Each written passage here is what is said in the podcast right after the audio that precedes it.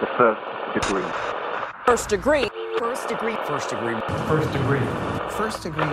The first degree. see it on the news, you see it on the paper, you see it on Facebook. These things are supposed to happen in movies, not in real life.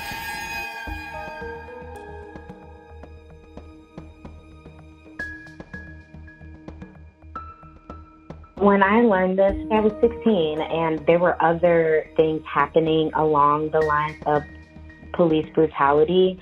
But this was the first time that I actually had a name or someone that I actually knew that passed because of it. So it was kind of different in the context of like the theory and, you know, being prepared and knowing what to do or how to respond or how to avoid the police. But it, it was a different ballpark that it was still someone that I knew that was gone because of this. I feel like a lot of people kind of swept it under the rug or tried to justify it in a sense because they looked at it as just because, you know, if he wasn't doing what he was doing, then the police wouldn't have been called and he would still be alive. But I look at it as if even if he was doing what he was doing, even if it was a crime, the police being called shouldn't mean that your life should end. When a police officer kills someone, it doesn't just take away that person, it ripples out into hundreds of people.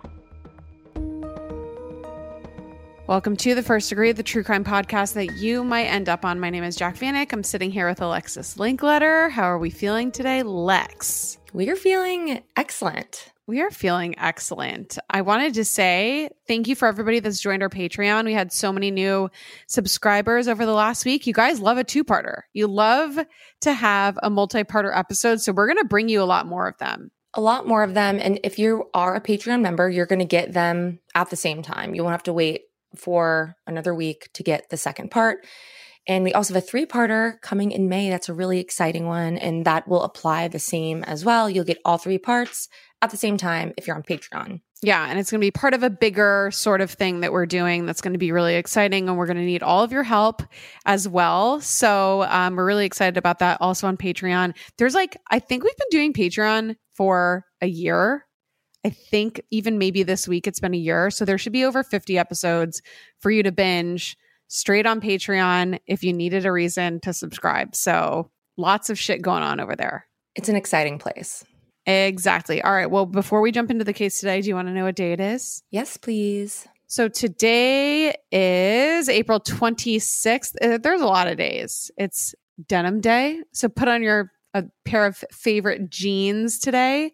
It's International Guide Dog Day. Stop at Denim Day. I just um, ordered from Rent the Runway the denim looking sweatpants Oh, that you had on TikTok. I think they're rag and bone, right? yes. So I they had them on Rent the Runway and I was like too intrigued not to give them a shot. So what am I going to think? I will say that I bought them and returned them. So good luck to you. Oh no. Oh no. Well, that's why you do Rent the Runway. They're good for Rent the Runway, not good for $300. But Totally. um, it's also National Pretzel Day, which I am so into. A pretzel and some Mm. cheese sounds freaking delicious. incredible. And uh, National Static Cling Day. How do these days even get made, you know? I don't know, but here they are and here we are. So let's just enjoy them Let's just enjoy them. All right, well, that's enough of that. So let's turn down the lights and turn up your anxiety.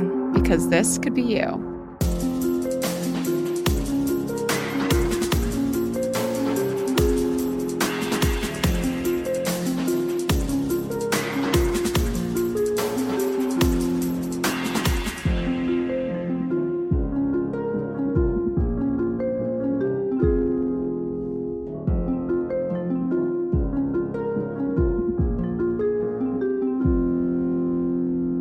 Every day, we encounter so many small, life changing moments good ones, bad ones, and everything in between. And whether we realize it or not in the moment, these tiny events, they shape us. The stranger taps on your shoulder at a bar. Three years later, you're married. A fender bender on the way to the grocery store with the wrong person, and you're embroiled in a years long legal battle. Your daughter asked to go to the new science museum. Suddenly, you're sitting at her college graduation. These moments, which only can be a few seconds, might determine our families, our friends, and our careers. They mold our lives and our deaths. And then there are events in our lives that we know are big, important, impactful, monumental. From start to finish, these events don't feel like a pebble dropping in a pond. They're a meteor crashing into a still lake. Not a ripple effect, but a tsunami. Families are destroyed, communities fall apart, and nations are tested. One minute can change everything. And in today's case, it does. So today's case begins on July 20th of 2011 and it is a busy time. So Taylor Swift is in Canada on her Speak Now tour and uh planking is at the height of its popularity. I'm sure we can all pull up some picture that we tried planking back in the day. It was an embarrassing time, I think.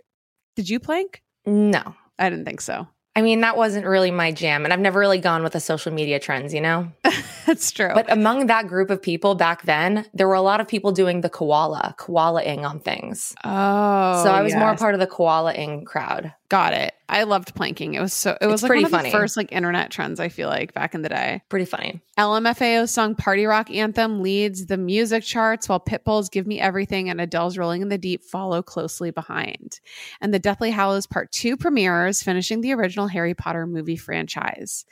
All this in the midst of the deadly 2011 North American heat wave, which is today the hottest summer recorded in US history, which is crazy. Crazy. And the setting for today's case is Charlotte, North Carolina. Located in the southeastern portion of the state, this pretty area has blue lakes, green trees, and four distinct seasons. And as someone raised on the East Coast, this is definitely something I can appreciate. In the mid 1700s, Scottish and Irish Presbyterian settlers founded Mecklenburg County, and after that, the city of Charlotte. The colonists named their new city and county after King George III's wife, Charlotte of Mecklenburg Straits. I'm sorry if I butchered that, whatever, which is why it's sometimes called the Queen City. Today, Charlotte is home to about 870,000 people, which makes it the most populated city in North Carolina. And the growing metropolis is known for its NASCAR Hall of Fame, for Carolina Panthers of the NFL, the Charlotte Hornets of the NBA, and its many, many beautiful state parks.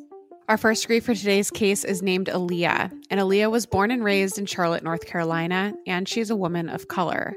And as a kid, she went to a Catholic school in a predominantly white area, and those were great experiences for Aaliyah. But her mom wanted Aaliyah to spend time with kids of color as well. Being a person of color, it was really important for my mom to have me around other people of color. So at some point, she joined the board of a very popular rec center chain in one of the more lower income areas of Charlotte. The rec center that Aaliyah is referring to, it's the YMCA. I'm sure you've heard of it. And they're a nonprofit with over 2,700 facilities across the US. And originally, the YMCA was a Christian based organization and it was only open to men. In fact, YMCA stands for Young Men's Christian Association. But today, the YMCA offers affordable camps, childcare, pool access, basketball courts, and more to all people, regardless of their sex or religion. And since Aaliyah's mom was on the YMCA's board, Aaliyah spent a lot of time there and she really liked it. That's how I started out with the very first, you know, kindergarten when you can start at YMCA camp. And I went all the way up to teen camp, training camp, and became a camp counselor and then worked at YMCA all throughout college. I absolutely loved it. Just something to do during the summer, but I also got to know a lot of people that were completely different from the friends that I had during the school year or would be hanging out with during the school year. So it gave me just a, another perspective and just another way to be myself. YMCAs are known for keeping kids busy and out of trouble. And according to the Center for Crime and Justice Studies, YMCAs help reduce youth crime. And you know the quote, idle hands are the devil's playground? Well, the YMCA fixes that. Their youth programs give kids a safe space to hang out and just do a bunch of fun stuff, especially when the schools are closed, like over summer break.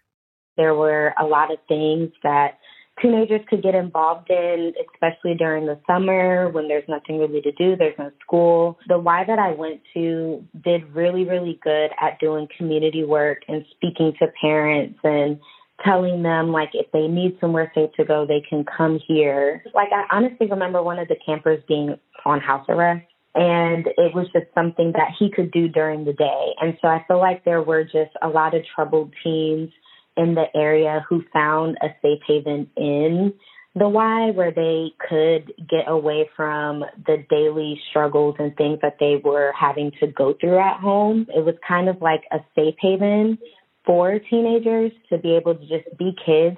I actually did go to YMCA camps when I was growing up. Did you? Yeah, because when I would visit my dad in California, parents have to work. So I don't Yeah. know, you know, when two parents have jobs, it's like, yeah, where else do you go? And I went to like horseback riding YMCA camp, soccer camp, all of it. I mean, yeah, I I never went to YMCA camp myself because my mom is a stay-at-home mom, so I, you know, didn't I only went to church camp in the summers, which is its own whole thing. Right. Well, that was for your enrichment, That was for my not because your mom wasn't around. No, that's true. But yeah, YMCA's I mean, only heard great things back in the day to help kids out. And of course, we all know the song.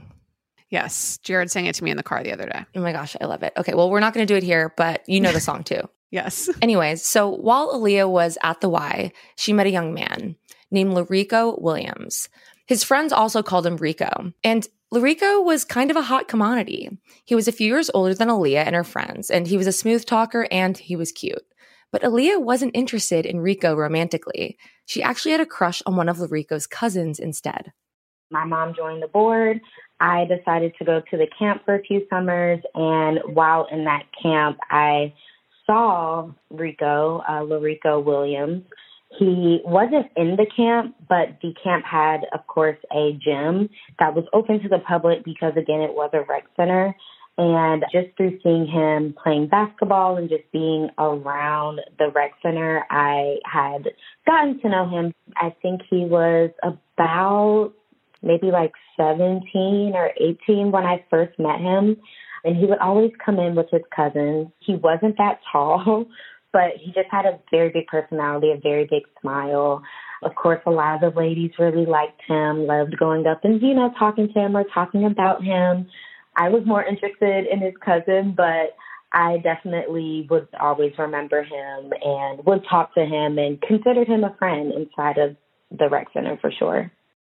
Aaliyah saw La'Reko and his cousins at the YMCA all of the time, and she noticed that La'Reko's family seemed really, really close.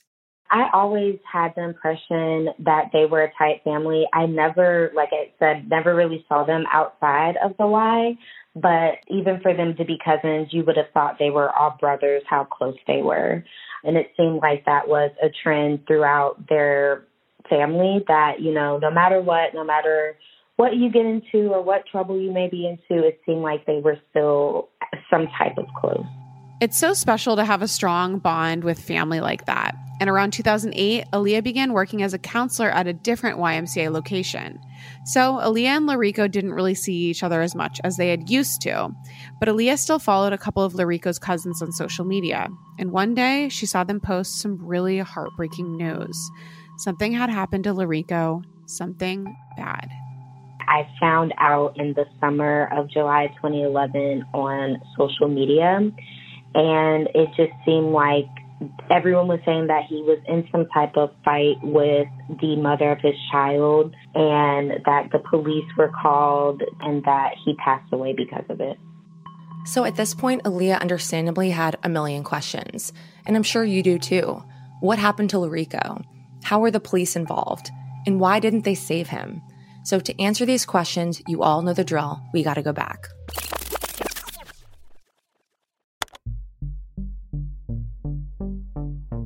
La'Reko Antonious Williams was born on May 27th of 1990. His mother was Tamiko and his father was Victor.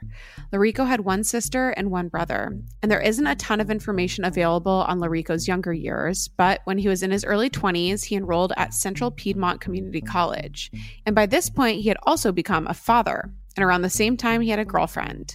On Wednesday, July 20th of 2011, La'Reko and his girlfriend went on a date, and they saw a movie at the local AMC theater. When the movie ended at around 10:30 p.m., La'Reko and his girlfriend went to Charlotte's Woodlawn Light Rail Station, which is kind of similar to like a metro, and they headed home for the night. But the couple never made it there because as they were standing at Woodlawn Station, La'Reko and his girlfriend began arguing. And before long, the argument had turned into a full blown situation. When I say situation, I mean yelling, pushing, pulling, punching, choking, a fight between these two, the whole nine yards.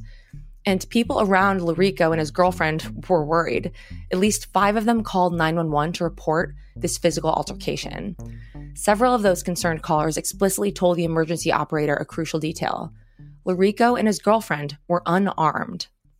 So, police officer Michael Forbes was the first to arrive at the scene. He immediately spotted La'Reko fighting with his girlfriend, and as Forbes approached the angry couple, La'Reko began walking away. Forbes ordered La'Reko to stop and show his ID, but La'Reko continued walking in a different direction. And after that, tensions escalated quickly. Right, and Officer Forbes then grabbed La'Reko's arm, and La'Reko turned around and pushed Forbes in the chest, saying, I ain't gotta talk to y'all. To which Forbes replied, You're gonna get detained, do not play with me. La'Reko then asked, Get detained for what? several times, but Forbes never answered. Instead, he ordered La'Reko to get on the ground, yelling, Do you want to get tased? But La'Reko didn't get on the ground. So, Officer Forbes tased La'Reko in the chest. La'Reko fell onto his back and was clearly in pain. And he continued asking Officer Forbes, Get detained for what? To which Forbes replied, Roll over on your stomach or you're getting tased again. So, La'Reko rolled on over to his stomach. And police officer Michael Forbes of the Charlotte Mecklenburg Police Department tased him again anyways. And this is when La'Reko went into cardiac arrest. And minutes later, 21 year old La'Reko Antonious Williams died. It's so frustrating to hear that people comply and it still happens anyway. I know. You know what I mean? It's like roll over on your stomach or you're going to get tased. He rolls over on his stomach and then he gets tased. And then we're not even talking someone in their 50s. This kid is 21 years old. right. Like it, you don't get much healthier and you don't have much of a stronger heart than you do at 21. Absolutely. This guy tased him so long that he died from a taser, which, you know, my impression is like they're safe, right? Compare it's de-escalating, isn't it? It's right. supposed to be. Well, they're supposed to be. And unfortunately, it's and heartbreakingly and disgustingly, it's like this is just a story we keep hearing over and over and over again. right? And they're obviously disproportionately used. So, from start to finish, this encounter was 70 seconds long. Eight seconds into the conversation, Forbes threatened to tase La'Reko. About 30 seconds later, Forbes tased La'Reko for the first time. In 13 seconds after that, Forbes tased him again. Barely a minute passed, and La'Reko was gone forever. His family was devastated, and the world would never be the same again. On July 20th of 2011, Officer Michael Forbes tased 21-year-old La'Reko Williams until he died. And La'Reko's family was left to cope with this earth-shattering news and subsequent grief. La'Reko's family told reporters that its son's death had changed his life forever. He said, My son wasn't perfect, but he had a good heart. La'Reko's mother recalled how her son had walked out of her house just hours before. He said, I love y'all. See you tomorrow. On July 24th of 2011, 4 days after La'Reko's death, 300 people attended a candlelit vigil to mourn his loss. They prayed, sang gospels, and released balloons to honor La'Reko's memory. And coincidentally, the day before the vigil was also La'Reko's younger brother's birthday. La'Reko's mother remembered her surviving son saying, What a fucking birthday. It seemed like a lot of people were upset. I didn't have a lot of his family members on social media, just the two cousins that I also knew from the Y. And just seeing them post about it, you know, a lot of outrage, but also I feel like it kind of went under wraps because of the situation of the cops being called because of something that he was doing. I feel like a lot of people kind of swept it under the rug or tried to justify it in a sense because they looked at it as just because, you know, if he wasn't doing what he was doing, then the police wouldn't have been called and he would still be alive. But I look at it as if even if he was doing what he was doing, even if it was a crime, the police being called shouldn't mean that your life should end. Aaliyah is exactly right, because no matter what happened before Officer Forbes arrived, the facts are still the facts. La'Reko was unarmed. He was on the ground. And when Officer Forbes told him to get on his stomach, he did. La'Reko's undeserved death was absolutely soul crushing. Immediately, the case gained nationwide attention because this wasn't the first time a Charlotte police officer had tased an unarmed black man to death. In fact, only one day before La'Reko died, Charlotte newspapers were reporting on a different lawsuit settlement over the exact same situation.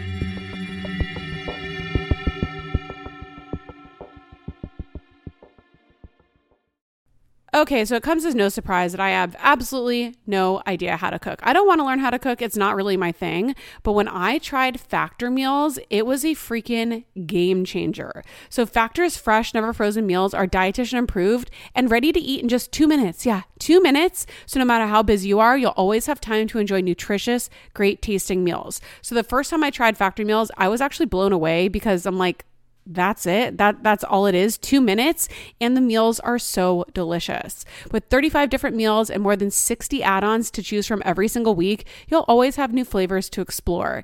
And you can treat yourself to restaurant quality meals that feature premium ingredients like filet mignon, ooh fancy, shrimp and blackened salmon. Like I said, they're so easy to prepare. I love them. So head to factormeals.com slash degree 50 and use code degree 50 to get 50% off your first box plus 20% off your next next month. That's code degree50 at factormeals.com slash degree50 to get 50% off your first box plus 20% off your next month while your subscription is active.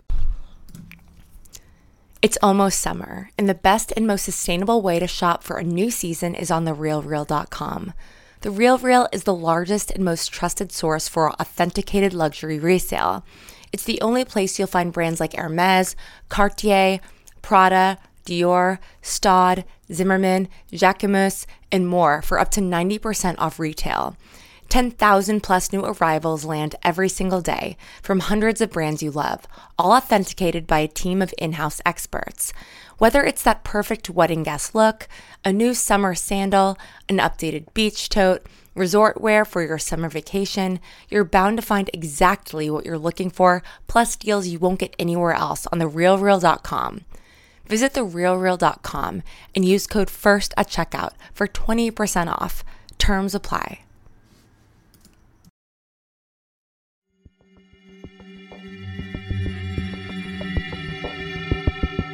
On March 20th of 2008, 3 years before La'Reko's death, a 17-year-old black teen named Daryl Wayne Turner went to the supermarket where he worked. For some reason, Daryl and his store manager began arguing, and Daryl was upset. He yelled, he knocked over a display, and he threw an umbrella. But although Daryl was upset, he wasn't violent, and he hadn't threatened violence either. Still, someone called the cops, and that's when Officer Jerry Dawson arrived on the scene. When Officer Dawson issued a command to Daryl, Daryl turned around and moved towards the officer. And that's when Officer Dawson tased Daryl in the chest. Officer Dawson held down the taser's trigger for 37 seconds. And that's a long time for 50,000 volts to go through your heart. And Daryl collapsed. And a different police officer told Daryl to put his hands behind his back, but Daryl was unresponsive, obviously. So Officer Dawson tased Daryl again for five more seconds. Seeing that Daryl wasn't moving, the police officers then called the paramedics, but it was too late. Daryl's heart, which was perfectly healthy, stopped beating and he died. Just like La'Reko, after Daryl's death, the city of Charlotte made their police officers undergo additional taser training and settled with Daryl's family for $625,000. But they denied any wrongdoing, and they only suspended Officer Dawson for five days. On July 19th of 2011, the day before La'Reko's death, the company that makes tasers, Axon Enterprise, was forced to pay Daryl's family $10 million. And that was a big deal.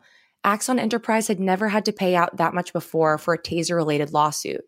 So, as La'Reko's death was happening, tasers were already at the forefront of Charlotte residents' minds.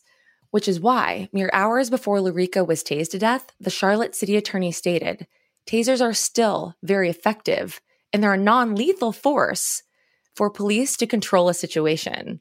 So, we all know that's bullshit now, don't we? Yeah. I mean, they're not exactly non lethal, are they? If they're used improperly or for too long or abused, they're fucking lethal. Right. And both of those men were young, healthy men. And like Lex said, the tasers aren't non lethal because they both died as a result of their use. And they're not the only ones. There are so many more cases like theirs just in North Carolina alone. In April of 2011, this is just three months before La'Reko's death, police tased 43 year old Ronald Armstrong to death in Pinehurst, North Carolina. And then, a month after La'Reko's death, police tased 56 year old Michael Evans to death in Fayetteville, North Carolina. And most recently, in January of this year, police tased 32 year old Daryl Tyree Williams to death in Raleigh, North Carolina. And of course, this isn't just a North Carolina problem, right? They use tasers everywhere. And approximately 500 people have died from police use of tasers in the US. And 80% of these taser deaths, the police were called to help with a nonviolent situation. And 84% of the time, the targets were unarmed. And 40% of the taser deaths were Black people, which is wild because Black people only make up 13% of the US population. So now we're going to stop and we're going to talk about tasers for just a second because they aren't what you think they are. And we've all been misled to think that this is a safe way to subdue people when that's certainly not the case. I had no idea. When I first thought that, you know, they said the police killed him, I thought gun. I didn't even realize that you could kill someone with a taser until then. But from what I read and what people were saying was that the police officer tased him for so long and then somehow a second taser was then launched at him and it just complete like he just he died. So, tasers were developed in the 70s by an aerospace scientist named Jack Cover, and he called these high powered devices Tom A. Swift electric rifles, which is where the acronym TASER originated. I did not know that. I didn't either. It doesn't really flow off the tongue when you're saying it. So taser does make more sense. Taser, I don't know why, like the word taser has become what that they sound like to me. It's scary. Yeah. Like to be tased is like what it sounds like when they're being activated. Yeah. So I was just interested to hear that because they've kind of become like how post-its are, right? Like Exactly. So the name was actually based on a 1911 novel entitled Tom Swift and His Electric Rifle. And tasers gained popularity in the late 90s to the early 2000s because they were marketed to police as safer alternatives to guns. In the US, over 140,000 law enforcement officers have tasers. And every day, police use their tasers about 900 times. So that means in the time it takes you to listen to this podcast episode alone, at least 30 people will have been tased. Right. And the officers who killed La'Reko and Daryl used the exact same kind of taser called the Taser X26. And at the time, this taser model was standard for all Charlotte police officers. And here's how they work. So when fired, two small stainless steel darts or prongs shoot out from the taser gun. And the darts are connected to the gun with thin wires. So when the darts ultimately hit a target, they transmit 50,000 volts of electricity. And we mentioned that number earlier. 50,000 volts of electricity sounds like an awful lot because it really is if you've ever stuck your finger in a wall outlet by accident, which we don't recommend, but if you've done it when you're a kid or a stupid toddler or whatever, you've felt only about 120 volts. And I bet it didn't feel good, right? Yeah. So, needless to say, 50,000 volts of electricity coursing through your body, the pain is excruciating. And this amount of electricity coursing through your body is also very, very dangerous. At first, Axon Enterprise, the company that makes tasers, got in a lot of trouble for telling buyers that tasers were safer than they actually were. Specifically, they said that shooting someone in the chest with a taser was absolutely fine. Their CEO, Rick Smith, said, Our chests hit with taser guns dangerous? The answer to that is definitively no, which obviously we know is extremely incorrect. And now Axon Enterprise gives their customers an eight page warning list about their tasers and it includes a warning about not shooting a taser at somebody's chest. And after Axon Enterprise started providing this warning list to their customers, their lawsuits dramatically decreased. So obviously, they're trying to cover their fucking asses. Either way, tasers are problematic. And since police departments view them as non lethal weapons, officers are quick to use them in situations where they don't want to pull out their gun. And, like, I gotta say, good on you for not pulling out your gun. Right. But these things also need to be used with discretion, especially, I mean, we don't know anyone on the street could be suffering from any sort of like heart condition. Exactly. Like even an undiagnosed one that they might not even know about, right? Well, and what are you supposed to do? Like as you're getting tased, be like, stop, I had a, I have a heart problem. Like there's no time to be able to do that, even if that was an option, you know, from the victim's perspective. Totally. But, you know, I guess good, like guns are worse you know, so I guess good on you for not pulling out your gun, but like there's other ways to de escalate. Like, and I get cops are scared, but there has to be more we can do because obviously people of color are being disproportionately killed with tasers also. And that's not right, you know? Yeah. So, sure, these things are absolutely lethal. And to make matters worse, there are no enforced state or federal standards for taser safety usage or training. So it's completely legal for a police department to hand an officer a taser without any instruction or oversight. And they might not understand that this can kill someone. You know, I didn't know this and I work in true crime and neither did you, Jac. So it's like, they might not know that this thing has the potential to kill someone. And they might think holding it on someone for 37 seconds is perfectly fine if they're scared. And it's not. The crazy thing is that taser misuse is really difficult to track. And when a person gets tased, there isn't much of a mark left behind, which is crazy to think about how much it affects your body, yet there's like no mark, you know? Totally. So, unless the tased person literally dies, a police officer can tase a target with little to no proof that it ever happened. And when a person does die from being tased, nobody tracks the information. Not the police department, not the state, and not the federal government. The only reason that we have any clue about how many people have died from police taser use is because of websites like fatalencounters.org, which was founded by a journalist named D. Brian Burghart. And there he tracks how many people are killed during interactions with law enforcement. And to be honest, we don't even have time to get into the details of, about how awful tasers are, at least into the nitty gritty of all that. We could spend all day unpacking the fact that there are school security guards armed with tasers for use against unruly children and what that could mean, or the fact that police officers have been caught using tasers to intentionally torture their targets with prolonged shocks and what that means and how screwed up that is, or that it's perfectly legal for any Joe Schmo to just go buy a taser for their own personal use or fun or recreation and how scary that is.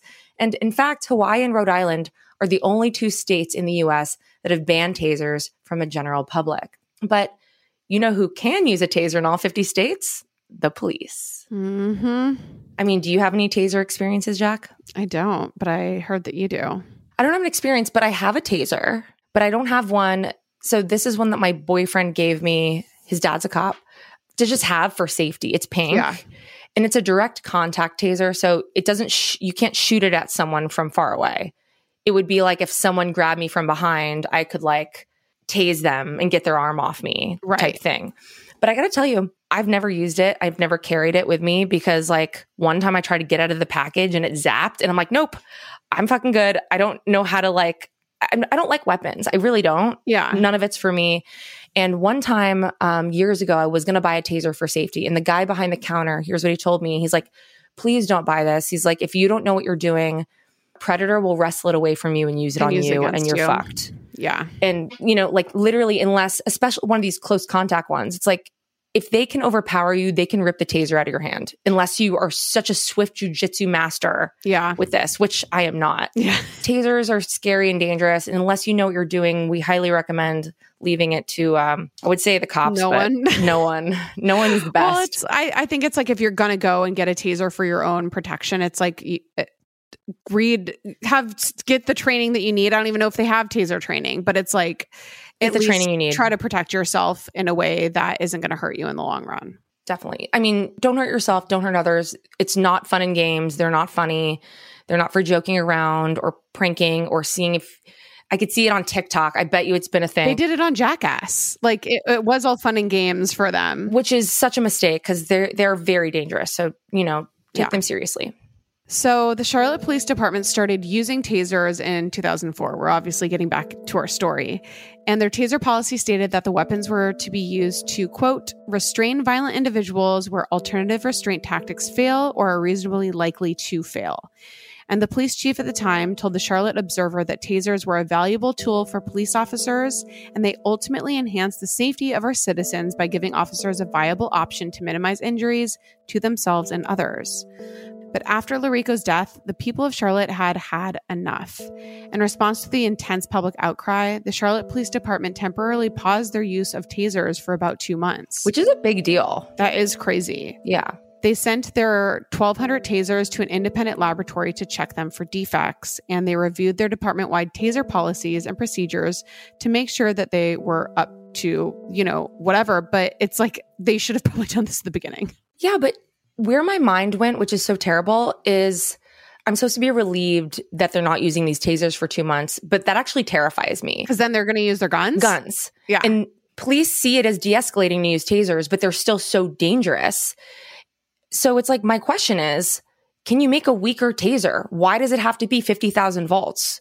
yeah. If we know that that's, you know, 120 volts hurts a human being, why are we, why are we pumping 50,000 volts of electricity in people? Can we make this a little safer? or like, can you make it so you can't hold it down for 37 seconds straight? Like, that's obviously unnecessary. You know, like there has to be some sort of like, like it comes out in like intervals as a Yeah. you know like four second intervals in the max for 30 seconds or something i don't know it's just it just seems like a avoidable problem yeah, but what makes me so angry about it is that obviously people dying from the use of tasers it's disproportionately people of color and it's Right. almost like they don't see it as big enough of a fucking problem but it is of course. Yeah. so, anyways, like we said, they certainly got people's attention when the department banned the use of these tasers for two months. That's a big deal because every other department in the United States were using these tasers.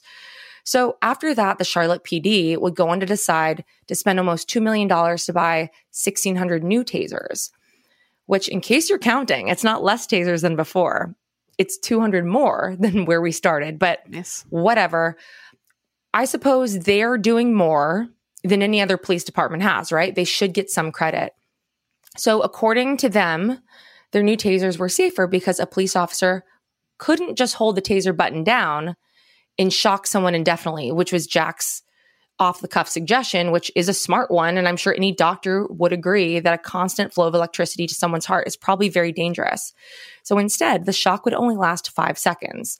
And there's probably some period of waiting before you can do it again, which good on you. Every taser should be like this. Like it's crazy. Should have been like that since the beginning. Also, like tasers are also machines, they malfunction.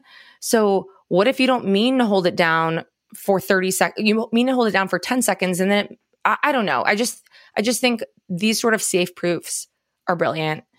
And yeah, anyways. And another thing that they implemented in these new tasers were that before the tase actually happened and the electricity started flowing, this taser emitted a warning sound. So I'm not sure who that sounds for Yeah.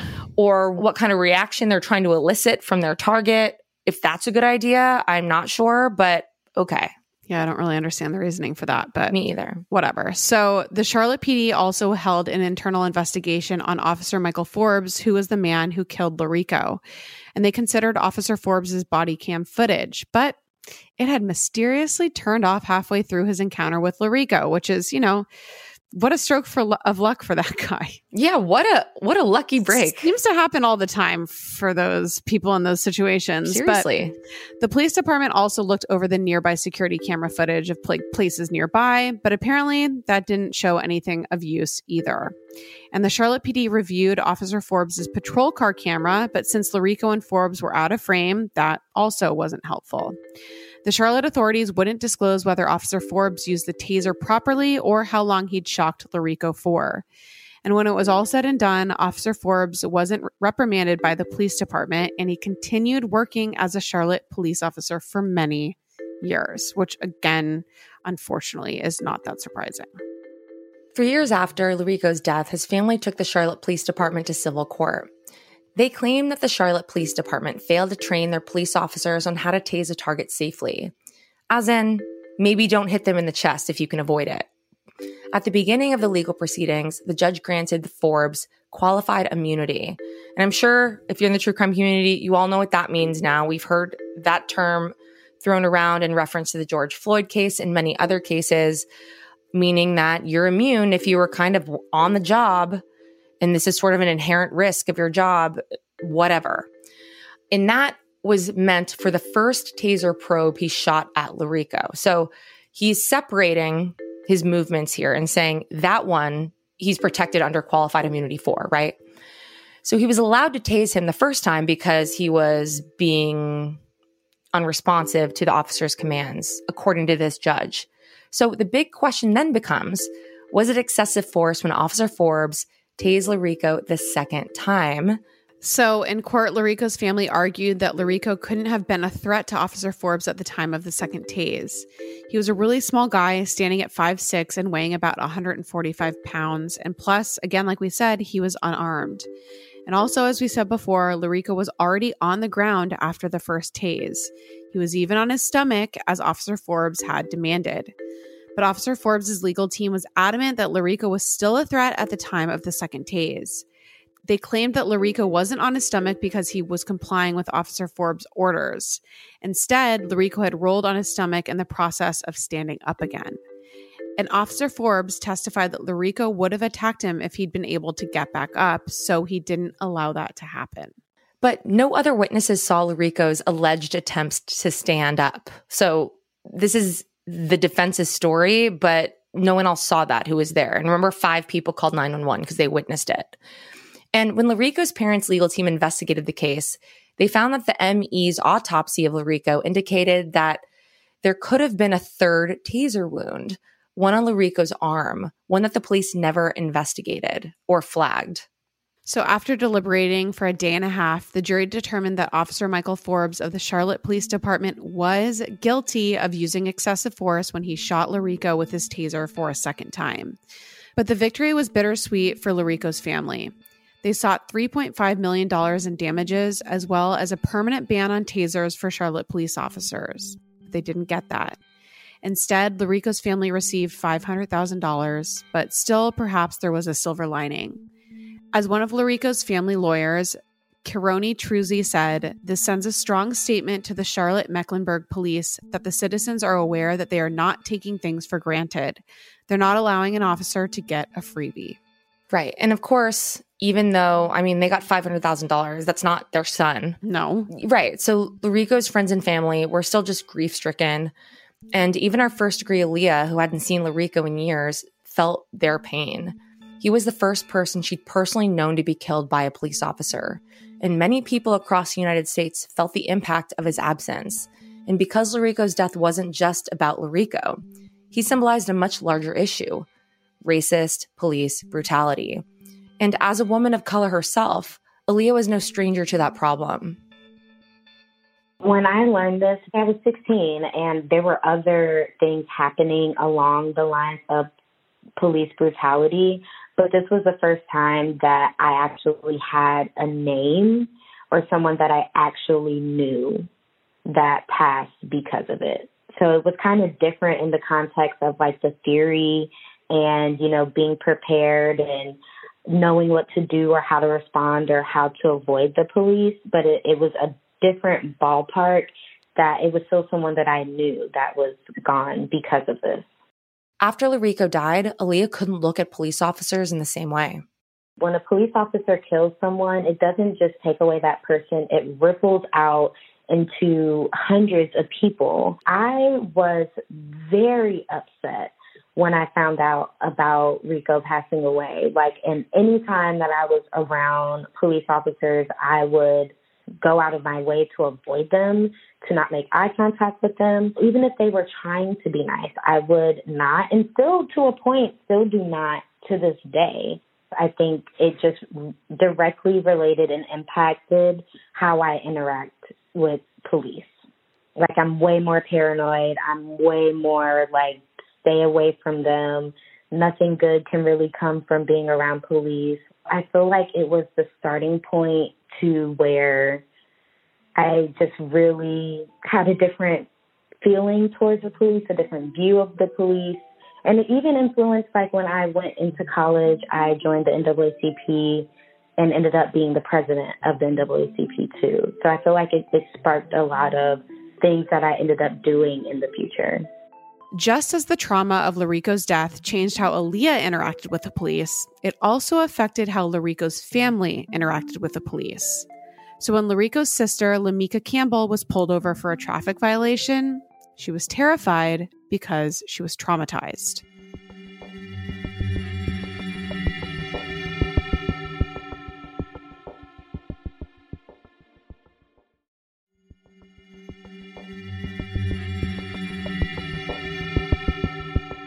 On Friday, May 4th of 2018, 30 year old Lamika Campbell was driving her Lexus 300 down a Charlotte road at 9:30 p.m.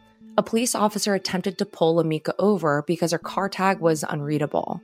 But when the officer began tailing Lamika and flashing their lights, Lamika didn't move to the side of the road for several miles.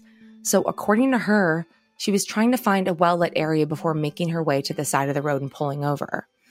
She was scared. After all, her brother died because a police officer misinterpreted his movements. It makes sense that Lamika would want to be clearly visible at all times. In Lamika's own words, she didn't have any trust in police officers, and you'd understand why if you were in her position. Exactly. So when she did pull over, a police officer claimed that they smelled marijuana coming from inside her vehicle. And in North Carolina, smelling marijuana is considered probable cause. So that means that the police officer could legally search Lamika's vehicle without her consent. It's unclear if the police officers communicated to Lamika that they wanted to search her car because of the marijuana smell, and it seems like they just demanded that she get out of her car without any sort of an explanation whatsoever. And because she was so freaked out by all of their requests, she actually called 911. And both Lamika and the 911 operator were really confused as to why the officer wanted her to get out of the car for an issue with her car tag. Lamika was scared and confused, so she didn't roll down her windows or open her car doors for the police officers, so they called for backup. At this point, Lamika had called her mom, Tameko, and Tameko arrived on the scene shortly thereafter. And she filmed a Facebook Live video chronicling this crazy situation. And in it, you can see 14 police officers walking around Lamika's car and at least one police helicopter hovering over in the air. After 40 minutes, a police sergeant smashed two of Lamika's car windows. I like cannot believe this has happened twice in this family. I know. It's fucking disgusting. It is so disgusting. I mean, this police department has given this family a settlement for the overuse of force in murdering their son. And now she's afraid because of what happened with her brother. And she's telling the dispatcher that on the phone. And somehow that message isn't being disseminated to those police surrounding her car. No, they're like, you know what we need? More police. And we need a helicopter and we need to smash her windows. Like, it's absolutely the most insane thing that I've ever heard. Because her tag is, we can't read it from driving behind her. and even like with, it's like, even if you did smell weed from her car, like, you need how many police officers to handle this? Like, it's, it, it's so gross. It's so gross. And she's probably telling you that she's fucking scared and like, you killed my brother. I, I mean, who knows? But like, Yeah. I bet you she was trying to explain herself and no one seemed to give a shit. And that makes me so angry. Yeah, it's, it's so, it's traumat. I can't imagine. I'm talking about traumatizing. Like, Yeah. insane. Ugh. So obviously, this whole thing is total overkill. And after forcing their way into Lamika's car, the police discovered five ounces of THC oil. And when they took Lamika into police custody, they also found six grams of marijuana on her person. And the state of North Carolina is notorious for its super harsh marijuana laws. And this was especially true back in 2018. Lamika was charged with failure to heed emergency lights and sirens, improper display of a tag, obstructing police justice, possession of marijuana, and felony possession of Schedule 6 drugs.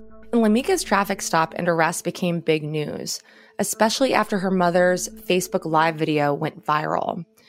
And the Charlotte NAACP president even held a press conference about the event. And the organization released a statement. Lamika was arrested last night during what should have been a simple traffic stop. La'Reko Williams, her brother, was killed by CMPD in 2011.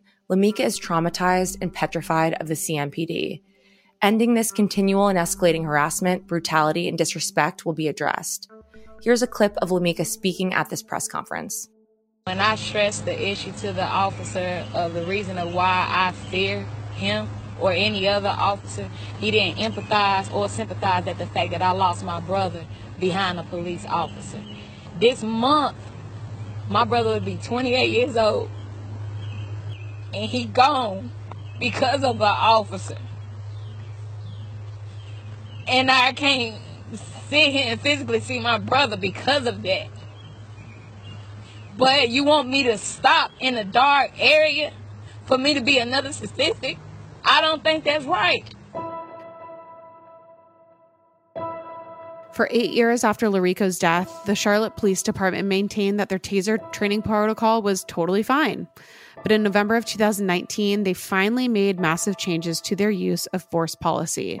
They clearly identified escalation as when use of force is reasonable. And now, when an officer does have to use force, they are required to provide medical aid immediately after. So, in response to these changes, La'Reko's mother, Tamiko, said, It shows progress. It gives you a little hope. Since her son died, Tamiko has been fighting for change. She helps run a Facebook page called La'Reko Williams Out to Make a Difference Too. And she was awarded the 2021 MeckMin Bridge Builder Award for being a community advocate. And each year, La'Reko's friends and family gather on his birthday and the anniversary of his death to honor him. They pray, they share memories, and they do a balloon release. If La'Reko were still alive, he would be turning 33 this May. Our first degree Aaliyah is an advocate for equity. She's participated in protests for George Floyd and other victims of racist violence. And Aaliyah will continue to speak out for change and protest racism. But honestly, the fact that she even has to protest racism is so, so frustrating to begin with. Every time I protest, I think, where was this for Rico? Rico deserved this he everyone deserved to know his name too. He was a person, a father, a brother, a friend, and he deserves recognition as well. But unfortunately, because there are so many cases like this, we just can't keep up. It would be a full time job for me to sit and look up and to know all the names of the people that have hashtags in front of them because of police brutality. So it does infuriate me. It does make me mad and it makes me sad, but it also fires something up in me. And at least I know that when I'm marching, I'm also marching for him. Even thinking about the amount of change needed to successfully solve racism and police brutality is daunting. If we only consider the taser use, already there is a huge laundry list of items that we need to do like recategorize tasers as deadly weapons, develop a nationwide database of taser deaths caused by police officers, pass stricter policies on police taser training, safety guidelines, and usage protocols, ban school security guards from using tasers, make it illegal to purchase tasers for personal use, and the list just goes on and on and on. Right. And every single one of those things that Jac just listed is a monumental political fight between Republicans, Democrats, police unions, lobbyists, and more, right? Like this isn't going to be easy, but flagging it here on our show is our first step, right? We didn't know about this and now we do and you do too. So, although Aaliyah wants change, she knows and sees the challenges that are ahead. I think things have changed since 2011 I don't necessarily know if they've changed for the good. I don't know what my hope is, honestly. I, I want change, but I feel like we're so deep down into this rabbit hole of what change could look like and this rabbit hole of how much needs to happen for the ultimate change to stop that I don't I don't even know if I really have an answer to that. I just hope that one day that it is resolved, that we can get to a point where police officers are trained enough to know how to engage and de escalate situations without using their fists and without using their weapons, and know how to engage with people who are in mental health crises, or just better understand anyone that they could be engaging in on a call without killing them. And Aaliyah wonders how staying informed on our own biases can help make the world a better place. I'm in HR, and a part of what I do is focusing on diversity, equity, and inclusion. And though I don't know what the end all be all answer for the changes, I feel like I can say the start is with you, with yourself, checking your unconscious biases, checking maybe racisms or things that you grew up with that are not okay and being able to check yourself when you are engaging with any person in the world. I feel like it all starts with us as individuals being willing to change and seeing that this is a problem, but we can't even get on the same page with that. So I just feel like that's a good start, though, the change in your head, the biases that you have, what you're thinking when you see these cases. Are you just seeing a black man? Even with Rico, a lot of the articles are his mugshot. Why not a picture of him with his mom, his children, his cousin, his family. But instead of looking at that mugshot and seeing a criminal, like see a person, like an actual human being. Today, Aaliyah runs a nonprofit out of Durham, North Carolina. It's called Thrive Women's Empowerment, and it's really cool. They help dismantle racism by offering unique professional opportunities to graduates of historically black colleges and universities. And here she is explaining it herself. So it is called Thrive Women's Empowerment, and I basically match undergraduate young women with a mentor in their prospective career fields. I only focus on HBCUs in North Carolina. And so we cover any field business, medical, law, engineering, entrepreneurship, HR, anything that a student could major in. We have mentors in it and we match them so that they can work with them on their professional development as they matriculate through college. And then we just also do a lot of professional development, virtual workshops, and community service. And if you have a minute, please follow their Instagram, Facebook, or LinkedIn. It's at Thrive Women's Empowerment. In the United States, the police are often criticized for escalating nonviolent situations. And it's not any one person's fault, it's a systemic issue. It's a culture of violence that permeates the structures, policies, and invisible bureaucracies of American police departments. And the stats show it, there's no denying it. American police officers kill civilians more often than any other developed and democratic nation. In England and in Wales, police kill 0.05 people for every 1 million people. In Canada, it's 0.98 people for every 1 million people. And in the US, United States police officers kill 3.35 people per every 1 million people. That's three times as many as our neighbors and counterparts and allies.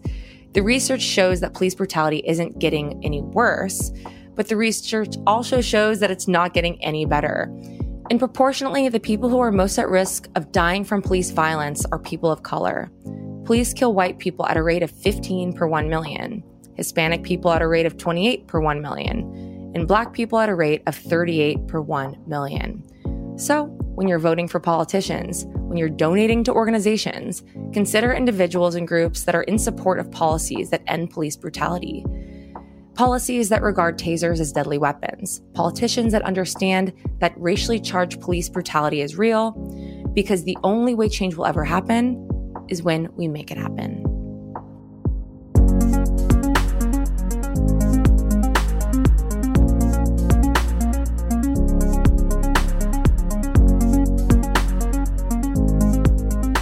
Huge thank you to Leah for being our first degree for this episode. If you're listening out there and you have a story to tell, please email us hello at the first degree podcast.com. Follow us on Instagram, join our Facebook group. We're talking true crime all the time. If you need more content, join our Patreon. We have one new episode every single week. And check back tomorrow because we'll have a brand new episode of Killing Time right in your feed. And remember, only you can prevent serial killers. And keep your friends close, but not that close. Shout out to Jared Monaco for scoring original music for The First Degree, producing by Caitlin Cleveland, writing and research by Andrea Marsh Bank. Sources for this episode are court documents, Spectrum Local News, WSOC TV, ABC 11, Encyclopedia Britannica, U.S. Government Accountability Office, USA Today, The Gazette, Claims Journal, County Records, WCCB Charlotte, The Charlotte Observer, WBTV, The News and Observer, WCNC, ACLU, WFAE, The New York Times, APM Reports, Police Brutality Center, and the Human Rights Defense Center. And as always, our first degree guest is always our largest source.